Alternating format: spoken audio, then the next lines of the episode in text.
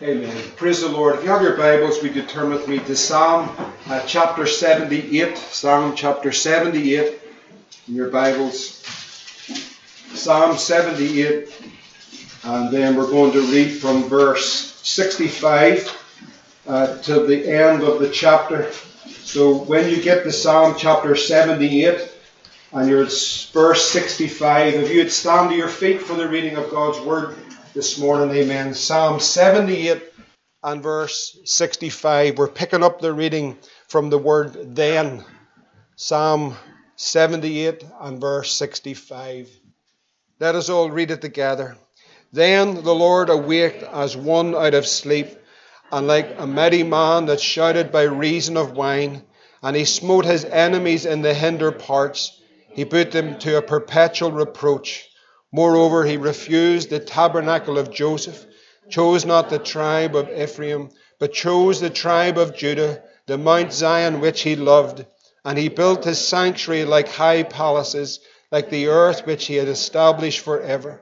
He chose David also his servant, took him from the sheepfolds, from following the ewes, great with young. He brought him to feed Jacob his people, and Israel his inheritance.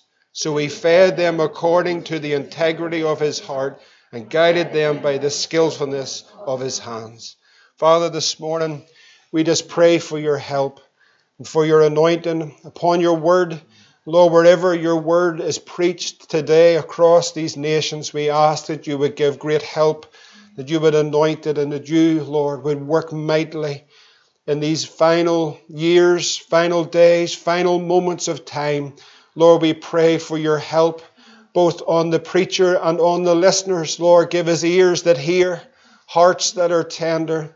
Lord, that by your Spirit today, that Jesus Christ alone would be glorified through the proclamation of your word. Oh God, we do need you so much. We do need you to come, and we believe, Lord, that when we stand and open your word, that you have promised that you would put your word in our mouths and Lord, that you would use it for the extension of your kingdom. We ask all these things in Jesus' name. Amen. You may take your seats this morning. Praise the Lord. I want to draw your attention to the first word in Psalm 78 and verse 65. The word is then. Then. I want you to think about that word and I want you to hold that word. Then, then the Lord awaked as one out of sleep.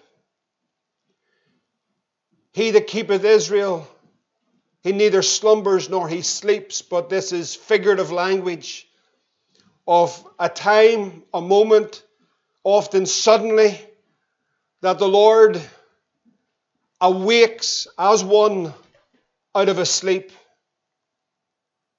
The awakening of God is something that is quite wonderful, quite awesome.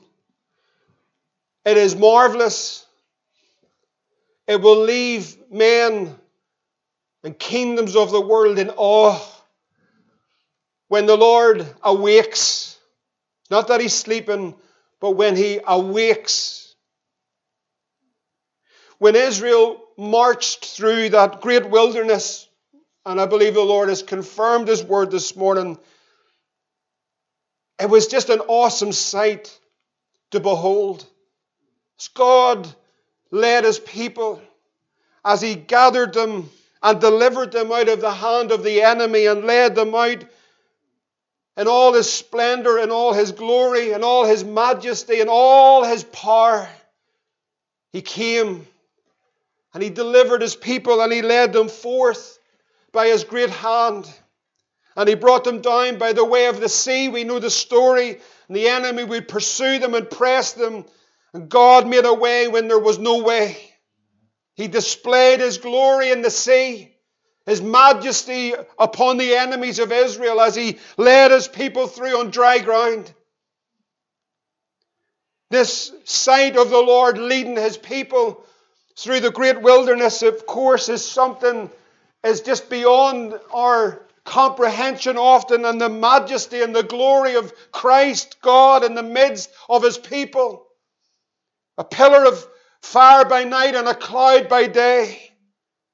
And you know the wonder of it all in the midst of it as you look at this and as you grasp it for a moment, how God would, with the integrity of his heart and with the skillfulness of his hands, he would feed them and he would guide them every single step of the way.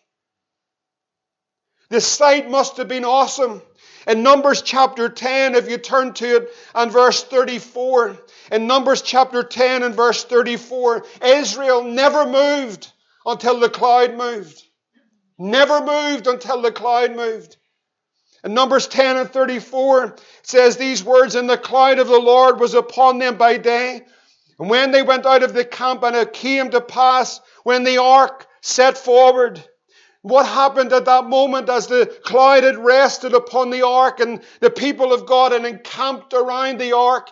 Because God was center of everything. He was first. He was their everything. He was their source. He was their supply. He was their protector. He was their healer. He was their deliverer. He was their wonder. And He was their God.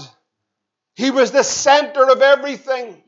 And when that cloud above that ark would begin to rise up, Moses would rise up with the people of the Lord. And everyone knew it was time to move. It was time to move. Everybody knew it was time to pull the pegs out of these tents, to lift everything together, to bring everything down. We're now going to move because God's moving. No one moved before it, but once God began to move, everyone in the camp and every tribe, everybody was moving together because God was on the march. And then it says these words that Moses would stand up and know what he would declare. He would say, Rise up, Lord!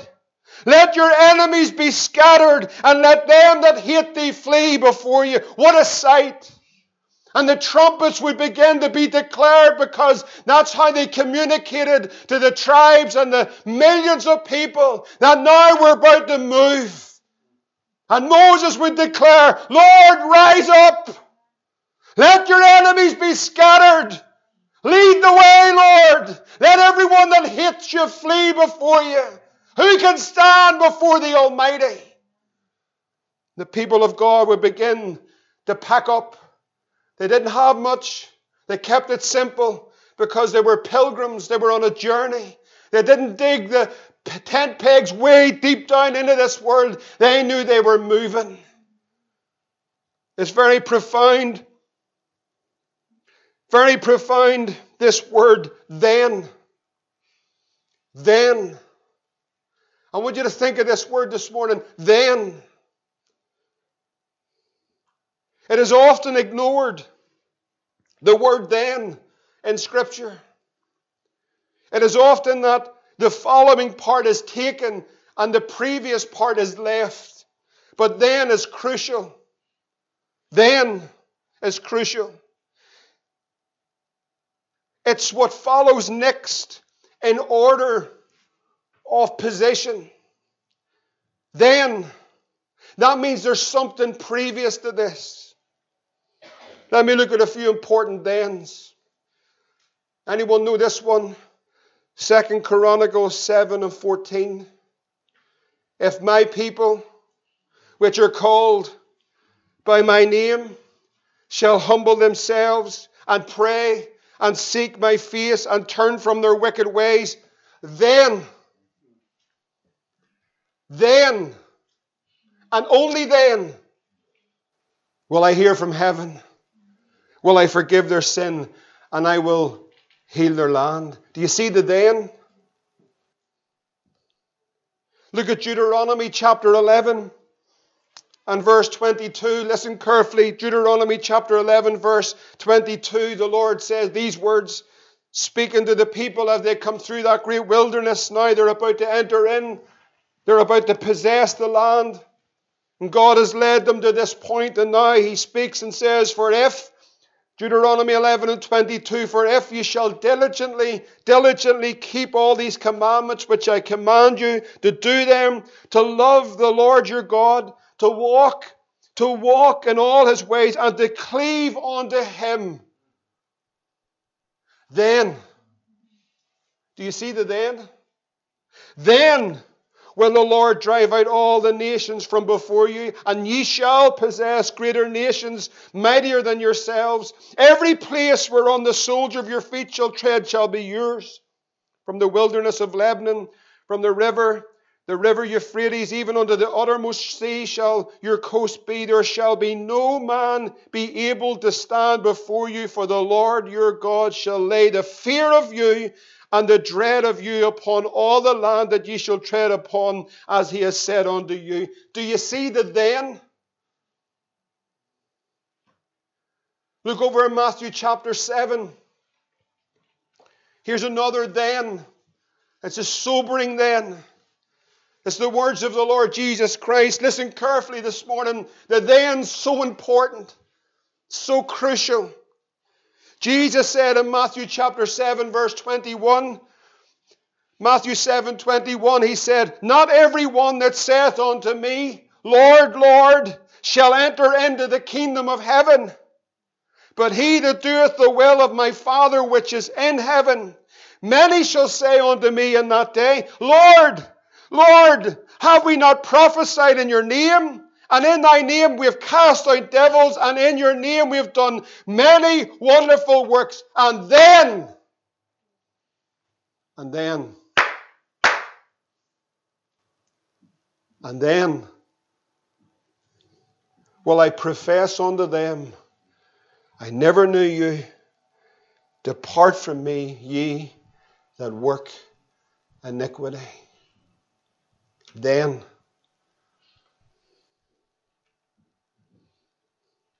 You would probably agree with me, I think, this morning, that in the figurative sense, in the age and the time in which we're living in, that somehow in all of this, in a figurative sense, we know He isn't.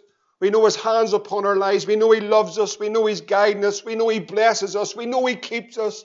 But in a broader sense, you would probably agree with me that it would seem that He is one, in the figurative sense, He is like one that is asleep he is like one that is asleep. How, why do I say that? I say that because, brothers and sisters, this morning we are seeing the, the, the wickedness arising rapidly. We're seeing the rulers of darkness and principalities and powers holding communities and people and young people gripped by the powers of darkness and fear. We see the decay of our society. We see the mental health issues rising rapidly. We see suicide is rampant. We see that our government have no thought of God. We see that our communities are ravished by immorality and demonic powers.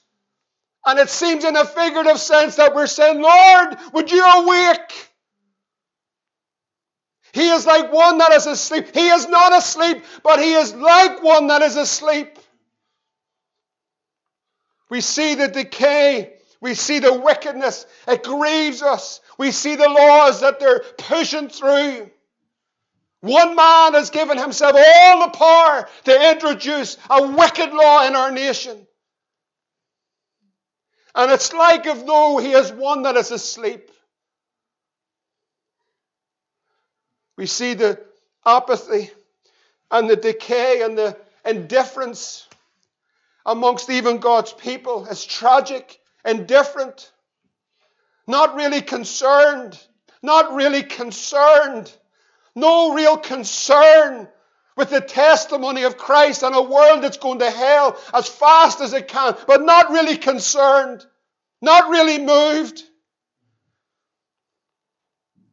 I'm thankful greatly thankful for even the ruling that's come through in the courts in Scotland this week of a judge, of a judge that said to dictate to the petitioners or to an additional party that henceforth or even for the duration of the pandemic, worship to be conducted online is unlawful. Online might be alternative to worship, but the old judge said it's not worship.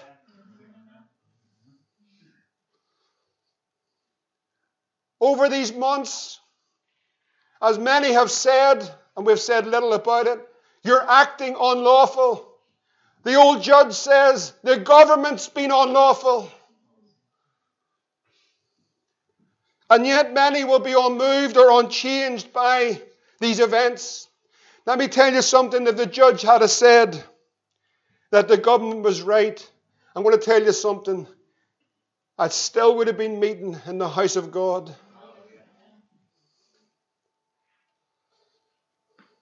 The word then is crucial.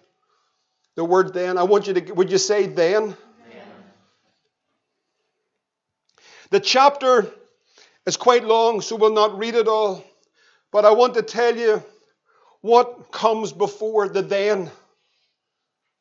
Then you'll understand, perhaps, why, in our desire to see God move and our longing for God to intervene, you might be able to grasp something of why we haven't seen Him do it yet. It opens in chapter 78 with the psalmist saying, Oh, my people, give ear. Give ear to my law and incline your ears to, to the words of my mouth. God is pleading for his people to turn your ears towards me. Turn your ears off from other things, but get your ears and get your attention upon my word. It's so important because what I want you to do, don't hide. Don't hide my word. Show my word. Show my wonders to your children. Declare to them the great things that the Lord has done and the wonderful works that the Lord has done for you. Let them know what I've done. That they may set their hope in God and not forget, listen, there's a then here, not forget the works of God. Don't be like your fathers, he says. Don't be like a stubborn and a rebellious generation that did not set their heart aright and whose spirit, that's verse 7, was not steadfast with God. Don't be like that, but remember what I've done for you. Don't forget the goodness of God. Don't forget the wonders of our God. Don't forget the miracles of our God. Don't forget how our God has led you and brought you through all your trials and your troubles and your valleys and your prison houses and your times of emptiness. I have been there, but don't forget about me. And he begins to talk about their fathers. They turned back, Ephraim, verse 9, turned back in the day of battle. They had the weaponry, they had the bows, they had everything that they required for the battle. But you know what they did? When the battle was on, they turned away. They refused to walk in His law. They forgot His work and His wonders, wonders, marvelous things, marvelous things did He do in the sight of their fathers in the land of Egypt. He divided the sea. He caused them to walk through, made the waters to stand on a heap. He led them with a cloud and all by night with a light of fire. He cleaved the rocks in the wilderness. He gave them to drink out of great depths, streams also out of the rock, and he caused the waters to run down like rivers. What a mighty God we serve. And know what happened? Listen, remember then, they sinned yet more against him. They sinned more against him. They tempted, verse 18, God in their heart by asking for meat for their lust. Do you know what they said? They said, Can God furnish a table in the wilderness? This is the God that saved them out of Egypt. This is the God that displayed his glory and his wonder, brought them out of the hand of Pharaoh right through the Red Sea. And you know what they were saying? Can God furnish a table for us in the wilderness? I mean, where's God now? Nobody did. He smote the rock. Waters come gushing out. Streams overflowed. They said, Can he give us bread also? And he provided flesh for his people. And the Lord heard this, and he was wroth because, why? Verse 22 because they believed not in God and trusted not in his salvation. Even though, verse 23, he commanded the clouds from above, he opened the doors of heaven, he rained down manna upon them to eat, he given them corn of heaven, It says in verse 25 that man did eat angels' food. Man did eat angels' food and sent the meat to the full. It's awesome what God was doing for his people and blessing them and keeping them and delivering them and feeding them. They ate angels' food. And they did eat, verse 29, they were filled, and he gave them their own desire. They were not estranged from their lust. But even while, listen, while the miracle was in their mouth, while the meat was in their mouth, that's what it says, while the miracle of angels' food was sitting in their mouth, the wrath of God came upon them. For all this and all the goodness of God and all the blessings of the Lord, and all his wonderful acts, they believed not his wondrous works. Therefore, their days did he consume in vanity, and their years in trouble. Do you know when he chastised them? Verse 34 says they sought him. When things really started to go wrong, they began to turn back to God and they began to inquire of the Lord, and they remembered that God was their rock and the high God their Redeemer. But verse 36 says this listen carefully. This is all about then. Verse 36 says, Nevertheless, they did flatter him with, his, with their mouth, and they lied unto him with their tongues, for their heart was not right with him, neither were they steadfast in his covenant. Oh, they turned back because the trouble, the times were tight, it was difficult. They, they, they were losing their peace and their joy, and they turned back, but their heart, their their heart wasn't wholly back. With their mouth, they were saying, God, I need you. But in their heart, you see, God is a God of the heart. Man looks on the outward, but God is looking on the heart. And so he had blessed them. The Bible says the goodness of God brings a man or a woman to repentance. God's blessings have been abundant upon us. Abundant. Overflowing with the blessing of the Lord. God's been so good to you, even if you're here and you're not saved or you don't know the Lord or you're a backslider. God's been so faithful. God's been so good. He's a faithful God. His mercies are new every morning. His faithfulness is at the night. God is a faithful God. And yet, in all of that, they kept turning away. Can you believe it? Can you understand? Can you grasp it? I mean, they seen the miracles. They heard of the wonderful testimonies of the Lord, and yet they weren't really interested. They were, they were consumed with the things of the world. Verse 38 is a wonderful verse. It says these words, but he, but he, being full of compassion, forgave their iniquity and destroyed them not. If he was to mark our transgressions, brothers and sisters, who would stand? His mercy. Do you know what he did? He destroyed them not. Yea, many a time turned he his anger away. I am so thankful that many a time he's turned his anger away from me. Many a time, what I deserved, this is the grace of God. I didn't get it, but I did sure deserve it. In verse 39, you know what he said? He said he remembered, listen carefully, he remembered that they were but flesh And you know what we are? Friends, this morning, listen, everybody in this room, whether you're saved or not saved, listen. I want you to listen carefully. He remembers we're all but flesh. Here's another thing. Listen, listen carefully because there's a world that doesn't really want to face up to these facts. And we're a wind that will pass away and not come again. Listen carefully now because I want you to listen. We're living in a world where everyone wants to try and extend their years by doing all manners of silly things. Every type of thing and every type of pill that you can imagine to try and get a few extra years. The vanity of man. The Bible says it's appointed unto man once to die. James says our lives, you know it so well, are just like a vapor of air. We appear for a time. The Lord remembers. You know all we are? Listen. Listen carefully this morning. Listen so carefully. Do you know all we are? We are just but a wind that passes away. That's what God said. We're here just for a very, really, a very, very, very short space of time.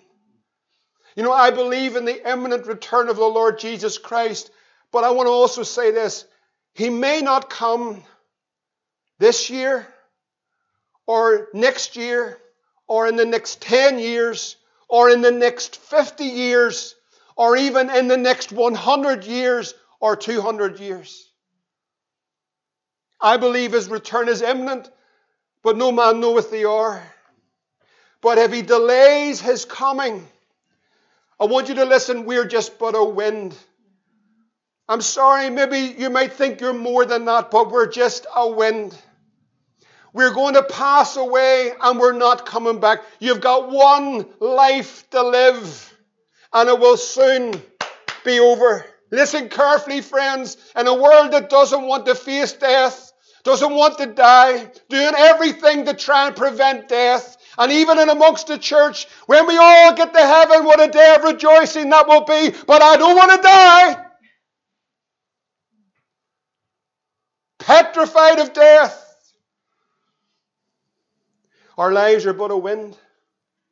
Let me tell you something, friends. No man knoweth the hour or the moment that we are going to be absent from this life. Today could be my last day. I'll use myself as an example. I don't boast in tomorrow, but today could be my last day on this planet. Could I also say this? Today could be your last day on this planet. Oh, but I'm young. Let me tell you something. The young die and the old die, but everyone will die. And in the sense of youth, and I understand this when you're younger, you never think it's going to happen to you. But let me tell you something. Listen carefully. In 50 years' time, most people in this room won't be here.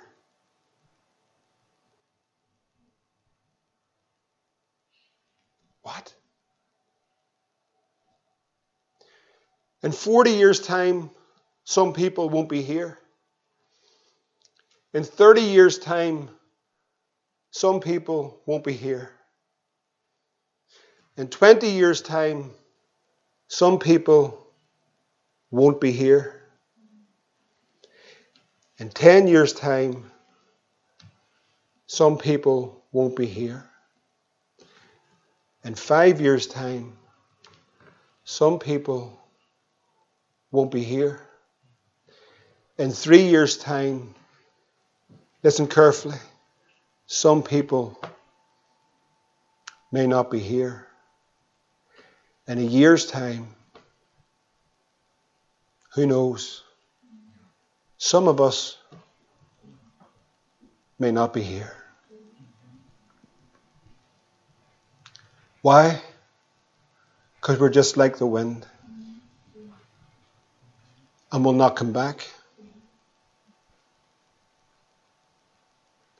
Will not come back.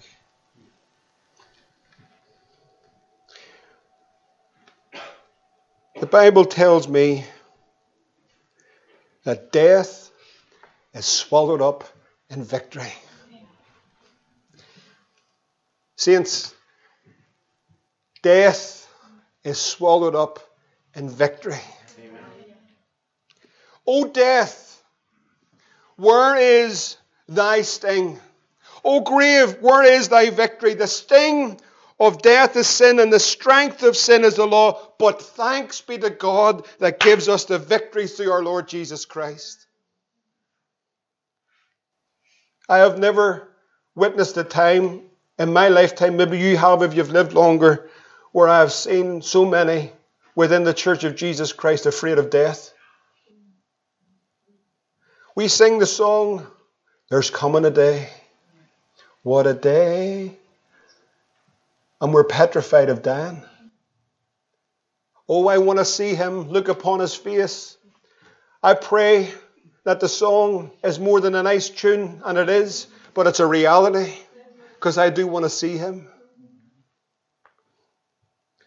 Death seems, in this context of which we're living, and fear has somehow gripped not only our world, but it even has infiltrated like a tsunami in amongst those that have a hope.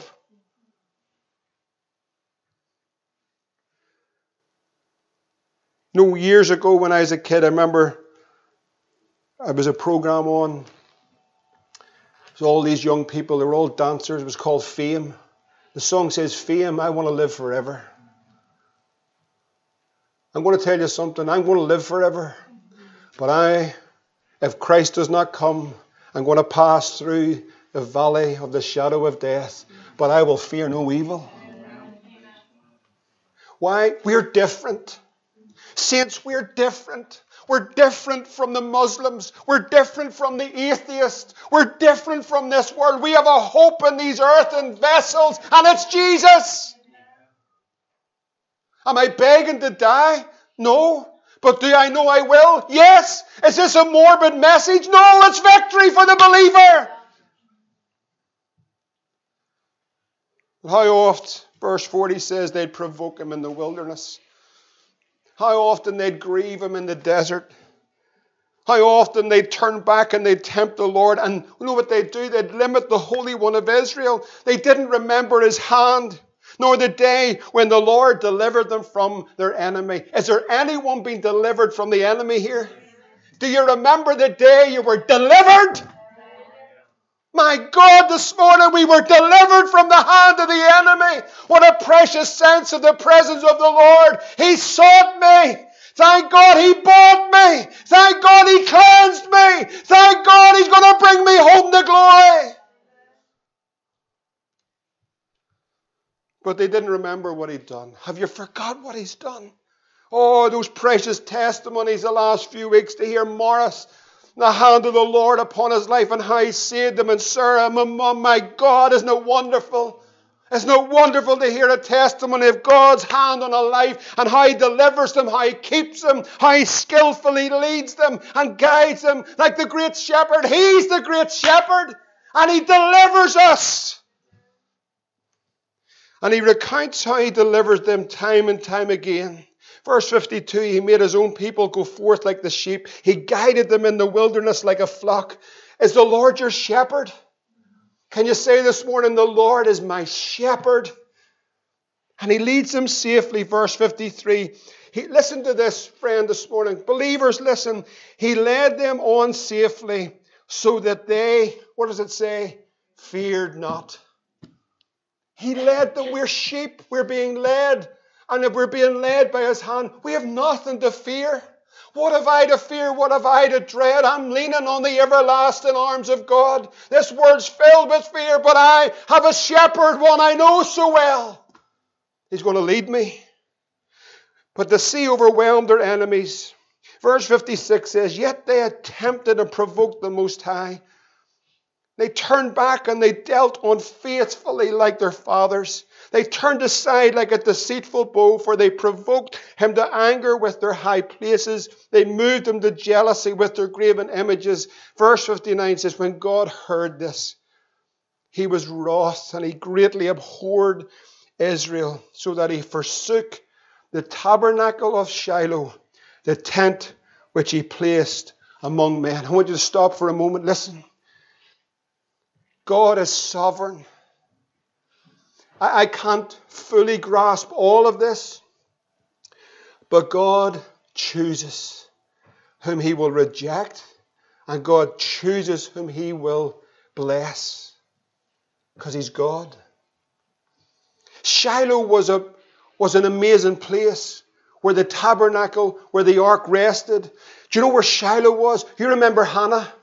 Remember Hannah in Scripture, she had a barren womb. You remember as she came, as she sought the Lord, and the adversary was against her, and she's being harassed by the enemy. And what she'd do is she would get down before the Lord, she began to intercede before the Lord. And what happened at Shiloh? The Lord blessed her and gave her a son, and his name was Samuel.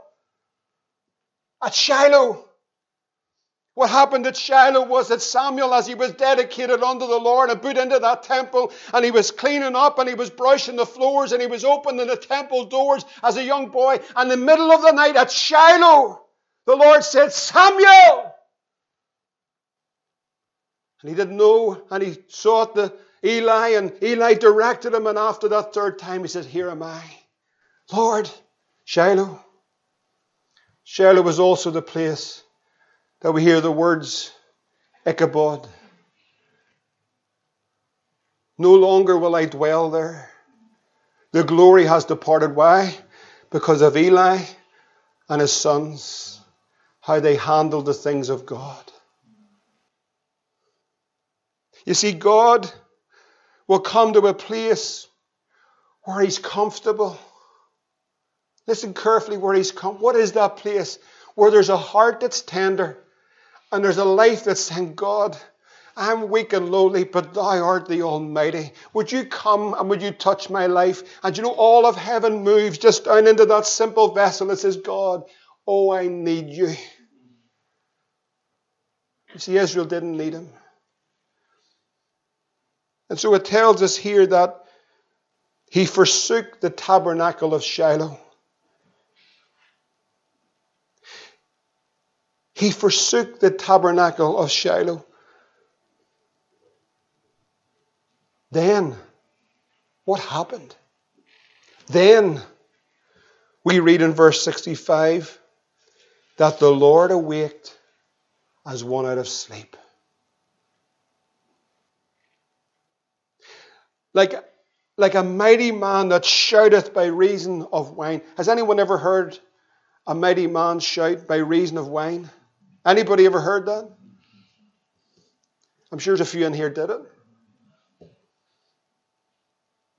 Suddenly there's a bursting forth, there's an intervention of the Lord. It's like he awakens, but why did he awake? Why did he come?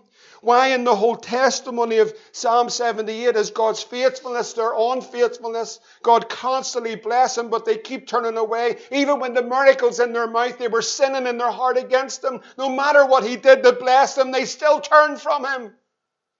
And yet then suddenly we see that He awakes. Some might say this morning, hey, brother, this is all Old Testament stuff. We're under grace. We're, under the new. covenant. Did you not know that we're actually in the new covenant? This seems like very Old Testament stuff. And can I tell you, brother or sister, if you take a wee look at 1 Corinthians chapter 10, you'll see that Paul the Apostle takes this chapter and deals with it line upon line and tells us that He does not want us to be ignorant or like our fathers, that we're under the cloud and passed through the sea, and we're baptized unto Moses in the cloud and the sea, and did all eat the same spiritual meat and drink the same spiritual drink. And you know who that was? That was Jesus. Listen, the rock was Jesus, the water was Jesus. The manna was Jesus. The Passover, as we heard, is it's all Christ. Christ is our Passover. It's all Him. Then it says in verse 5 But with many of them God was not well pleased. They over, he overthrew, they, they were overthrown in the wilderness. Now, these things, he says, are written for our example, to the intent that we should not lust after evil things as they lusted, neither should we be idolaters as some of them, as the people, as it is written, the people sat down to eat and drink, and they rose up to play.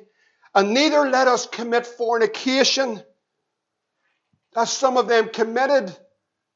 You know, the Lord knows our acts. He knows our sins that are hidden, our secret sins. The Lord knows our dealings. The Lord knows what goes on in every life in this room. The Lord knows not only the act, but the eye.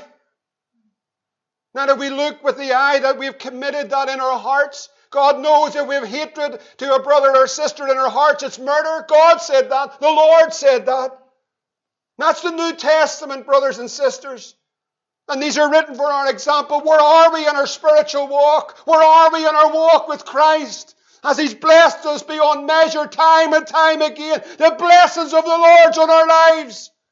And yet we won't serve Him. We won't give Him the praise or the adoration. We won't come in and worship Him. We won't thank Him for all that He's done. We're burning up all the things of our own flesh and the things of the world, and we're just a wind. We're going to be gone in a moment. The things that we fight over and we pick up on, and the things that we murmur and complain about, friends, in a moment it's all over, you'll stand before the Lord. And they murmured and they were destroyed. Verse 9 says, let, her, let us not tempt the Lord as they tempted him, and they were destroyed of serpents. Tempting the Lord. Tempt. This is in the New Testament, by the way. This is First Corinthians. This is in the book. This is under the new covenant. This is under grace. Don't let us tempt the Lord. We'll be destroyed by the destroyer. Who is the destroyer? We give place to the devil. The Bible says never give place to the devil. And their examples. And they murmured, and some of them also murmured they were destroyed. Why? They're always complaining. Listen, friends, there's nothing perfect about this church. The only thing's perfect is Jesus. The only person that's perfect is Jesus. You'll pick holes all over the place. You can stand and look at me all day. You'll find a million and one faults. My wife won't, but you will. You'll find a million and one faults, but if you're looking at me, you'll be disappointed. If you're looking at Stephen, you'll be disappointed. If you're looking at Brent, you'll be disappointed. If you're looking at anyone in here, you will be disappointed. But if you look at Jesus, you'll be never disappointed.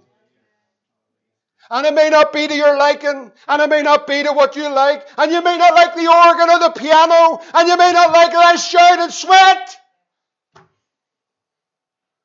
But we're just wind. One day we're gone. One day we'll stand before Him. You can sort it all out then, friends. You can talk to Him all about it, all your lists of faults and troubles and why you think this, that, and the other, and what your prophetic stance is. You can sort it all out when you look at the Lord. Because the reality of it is that most of us I'm saying most because I don't want to offend the one who believes that they're completely right, but most of us will have something wrong in our prophetic eschatology and understanding. Did you know that? Did you know that? Friend, listen to me this morning. Did you know that in your understanding of prophecy that you will be wrong in some areas? I know it might be a shocker for some, but somebody's going to get something wrong because we're so divided over all of it.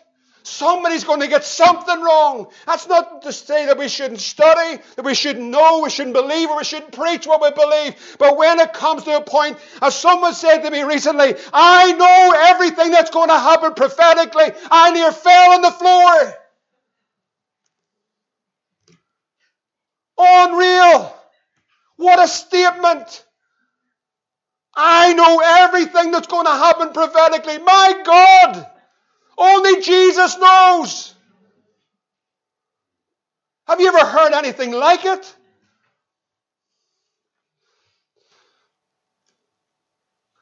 My God, help us. We're just wind. Sometimes more than others. We're going to be here and the Lord's so gracious, so mighty, so wonderful. He says your life's going to be here for a wee time, just a wee time. Your days are numbered. Your hairs are numbered. The very moment you take a last breath on this side of eternity, God knows that very day. You know what our hope is? When we take our last breath, there's a hand that's going to lead us straight into glory, and then we'll see Him face to face.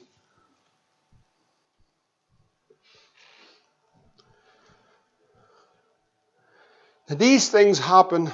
Psalm 78, read Nehemiah chapter 9, read other books where you see God constantly bringing forth His faithfulness, His faithfulness, God's faithfulness. He's faithful, and His people's unfaithfulness. Yet He's still full of mercy. Paul says, Listen, don't complain Stop murmuring. Don't always be giving out. Listen, it may not be the way you like it. It might be too warm some Sundays. My God, if that's what we're going down to, I know it's warm. Hopefully, a wee bit more early next door and you'll be happy. But please don't murmur. You might think this is, but friends, this is what people get caught up in. People get caught. Did you hear that child in that packet of sweets? My goodness, did his mother not do something? Well, maybe his mother should have done something. But, friends, if that's your life, my God, we're wind. We're wind. If this is what we're reduced to, have we not forgot the wonders of what our God has done for us? If that's your focus, if that's your life, if that's what makes you tick about church, my God, we've missed it all. Not a bit of wonder the place is in the mess it's in.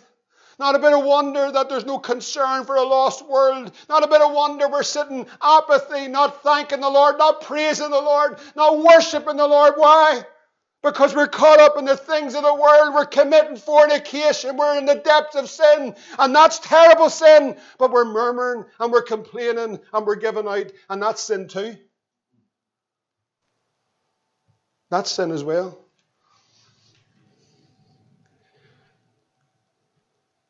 And these things are written. You remember, they just complained in their tent. They had a miracle in their mouth. And while they had the miracle in their mouth, they were giving out about God. Is this it? Is this it? Is this what it is? My goodness. Can you not see the blessing of the Lord? Can you not see the hand of God? Can you not see the goodness of God? Can you not see the mercy of God? Can you not see what God has done? Can you not see it? Actually, can you not, can you not, do you not even know that you're sitting in a miracle?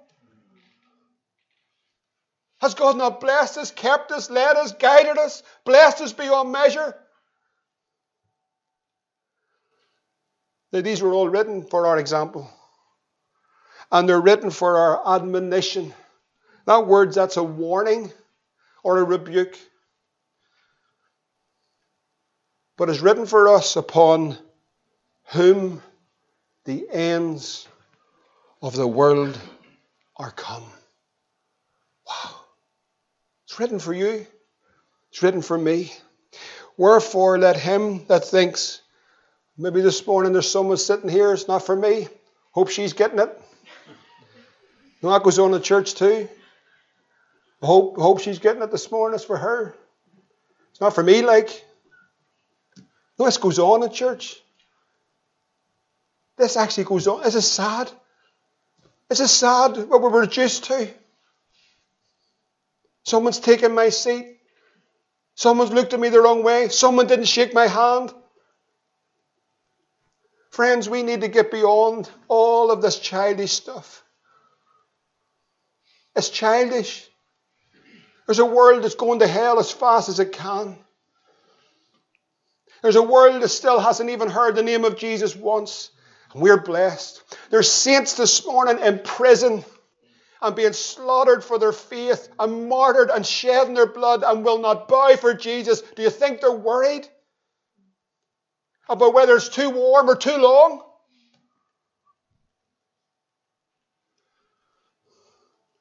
It's a tragedy where we've come to. We've got food on our table. We say that sometimes and go, yeah, we do. So what? Really? You know, one of the things that shows us where we are, you know, my boys will tell you, Nicky will tell you, if it's put before you, you eat everything on that plate, whether you like it or you don't. Don't give me peas, don't give me cat. It doesn't happen in my house. What's on your plate, you're eating. Whatever way it comes, isn't it right there? And it's always, it's always perfect. But I tell you, we eat it all. Can you imagine? You think about it, friends. Think about it this morning. There's kids we give a right limb to have your dinner this afternoon. And the next time you shovel your cabbage and your peas and your Brussels to the side, you just think of it for. I tell you, friends, if it's put before you, you're supposed to eat it. But see, today, Oh, we don't like it. Oh, we Jimmy doesn't like it, so we'll give him just this what he wants. And, and then Peter will just get that there, and Sadie will get that there, and mummy's cooking 16 different meals. Come on, what's happened? What's happened to us? You know what's happened? We have an abundance. We're spoilt.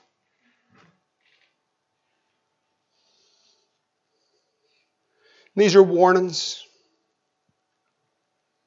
It's God's dealing with us. Verse 68 says this, I'm closing. But he chose the tribe of Judah. Mount Zion. By the way, sorry, if there is something genuinely you don't like, I'm not saying you have to eat it. That's between you and your mummy. I know some people don't like Brussels sprouts, so I'm not trying to say you have to eat your Brussels every week. I understand that some people don't like it, but what I'm saying is we're spoiled with the, we have everything, but we don't like anything. Do you understand what I'm saying? Listen, if you're not seeing it, I will gladly pay for your fare. Get on a wee mission trip. Go to India or Africa. Take six months out in the wee place where the wee pastor is there that the kids have been given. Just take six months out. Go for it. Just have a wee look at it. Live with them. Be with them. Eat with them. You know what? You'll come back and you say, Oh God, I love Brussels sprouts. I tell you, Brussels sprouts will be absolutely something you'll love.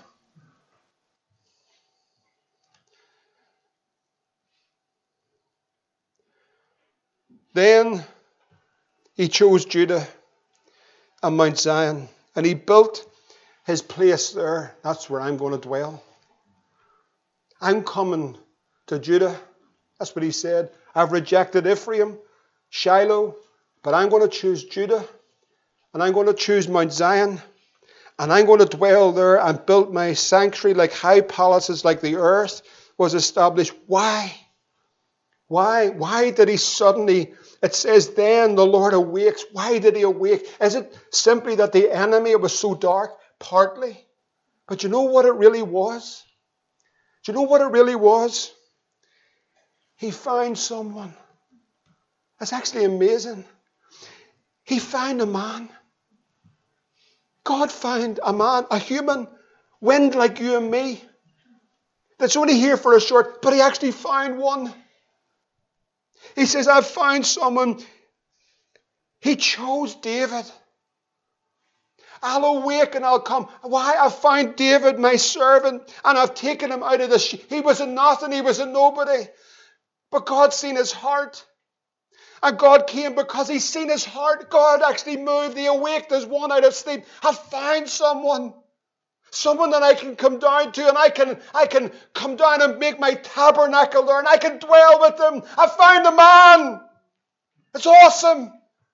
I find someone that just has a heart that he's after my own heart. And I've taken him. God said this Concerning him I found David the son of Jesse, a man after mine own heart, which shall fulfill all my will. The psalmist says, I have found David my servant, with my holy oil have I anointed him. The Lord sought for a man that was after his heart. The Lord commanded him to be captain over his people because he had not, because thou hast, he said this to Saul, because thou hast not kept that which the Lord had commanded you. And Samuel comes and anoints him with that oil. He just simply found, you know he found? He found someone that just was after God. Do you know, listen carefully as we're closing.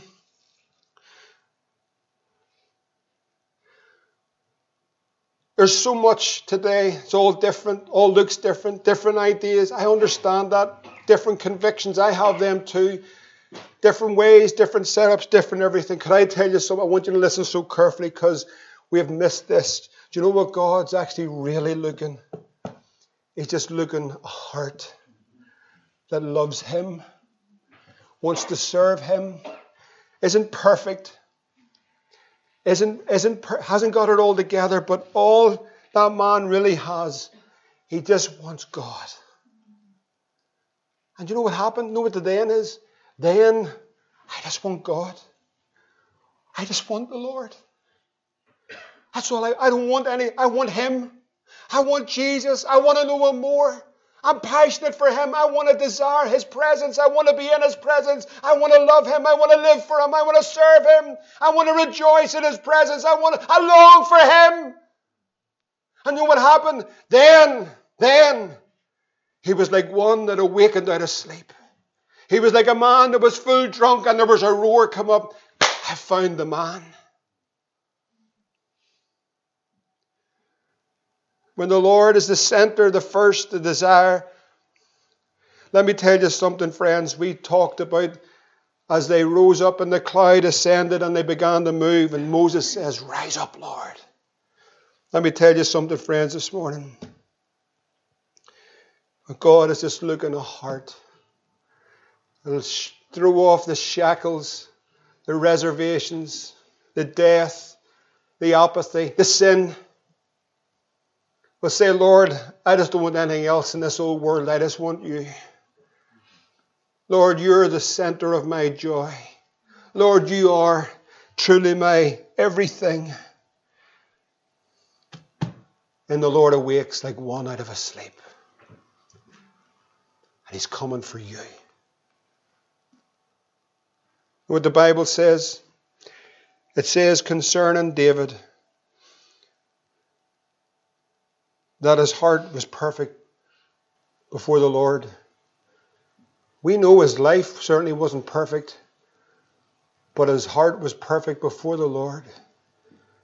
The Bible says this The eyes of the Lord run to and fro throughout the whole earth to show himself strong in the behalf of those heart that is perfect toward him.